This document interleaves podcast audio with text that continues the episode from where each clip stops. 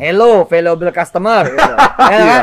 Mau nggak lo memiliki perusahaan ini? Kalau mau, lo tahan pulsa lo 10 ribu per bulan.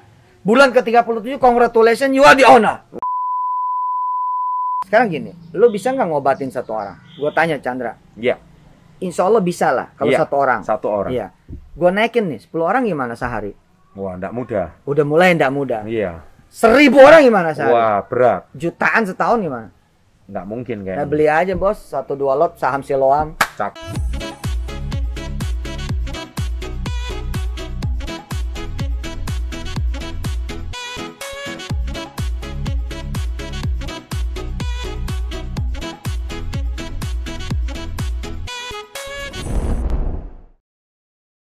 Kan ada orang ngomong, Pak Ustadz, yakin nggak kalau beli sahamnya Haritanu kah atau beli sahamnya John Jim Riyadi itu pasti eh, sahamnya syariah contohnya gitu. Kalau nggak syariah gimana? Nah itu pandangan Pak Ustadz gimana? Agama ini kan ada unsur lain juga. Ya. Humanity, Pak.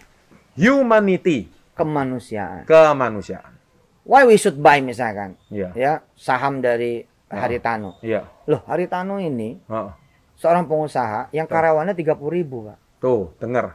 Lah, kalau saya beli sahamnya BCAP Heeh. sama MNCN, Iya. itu kan saya seperti memberi makan 30 ribu Nah, orang yang ikut. Itu kemanusiaan itu juga agama, Pak. catat, catat. Jadi, John Riyadi ada berapa puluh ribu pekerja kasar yang membangun gedung demi gedung. Itu siapa yang membiayai? Kan perusahaan toh. iya. Lah setuju. perusahaan emang ada ada sendirinya. Kan ada yang punya. Loh siapa yang punya? Eh, di antara Iya. kita. Iya. Maka belilah sahamnya Lipo Karawaci gitu Nah, kan. Berarti sekat kata mereka takut ini syariah atau enggak. Tapi kalau dengan Pak Ustadz tadi ngomong seperti kayak gitu, itu enggak masalah ya dalam koridor. Tadi eh, saya bilang luas sekali agama itu. luas sekali. Saya juga nggak bisa sembarangan ngomong, gue bisa Betul. disempret. Ya, tapi gue bilang bahwa agama tuh nggak berdiri sendiri, Pak. Yes. Ada setuju. humanity di sana. Ada unsur kemanusiaan. Ya, sekarang gini, lo bisa nggak ngobatin satu orang? Gue tanya Chandra, Iya, insya Allah bisa lah kalau Iya, satu orang. satu orang. Iya. Gue naikin nih, 10 orang gimana sehari?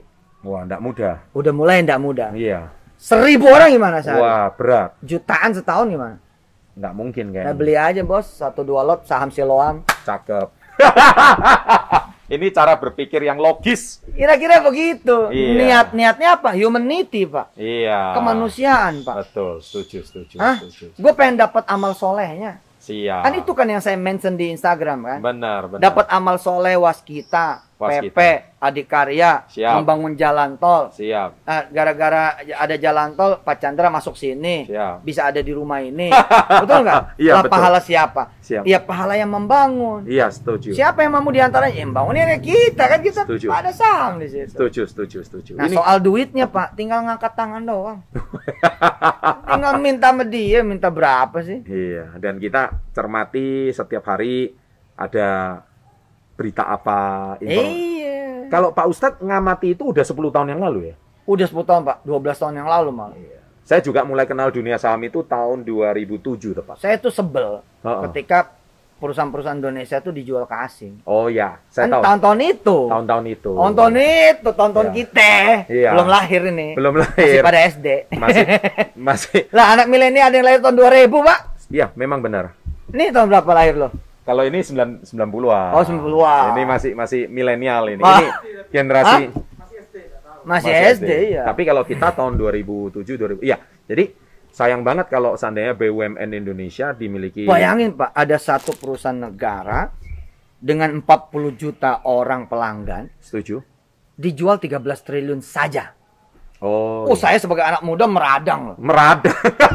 Nasionalismenya mendidih nih. Gila ini ini perusahaan-perusahaan Iya, 40 juta pelanggannya. iya. Kelas banget punya satelit, punya segala macam. Oke, menguasai telekomunikasi Indonesia. Saya tahu perusahaan apa Jangan itu. disebut. Iya, itu tahun itu. Ngerti saya. Tiba-tiba dijual 13 triliun. Iya. Kayaknya underprice banget itu.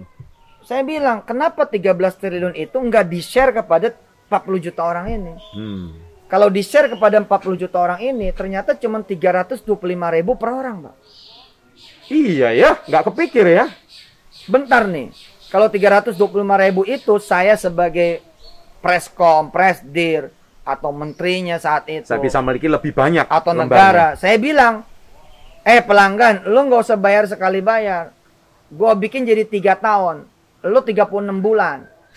Maka 325 begitu begitu dibagi 36 bulan, Per bulan sepuluh ribu. 9.000 perak. Ah, iya betul juga. Nah, karena saya punya stasiun SMS karena Waktu- memang perusahaan iya. provider, Waktu itu ya. eh, telco kan tinggal nge-broadcast. Betul. Hello, valuable customer. Gitu.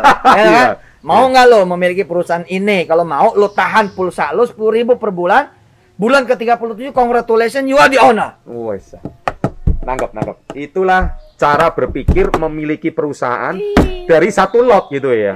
Orang ngomong, wih gua mau punya sekian lot. Ah ya semua kan dimulai dari satu lot pertama. Nangkep, nangkep. Dan jangan lupa, Pak, 9 ribu itu sebulan, Pak.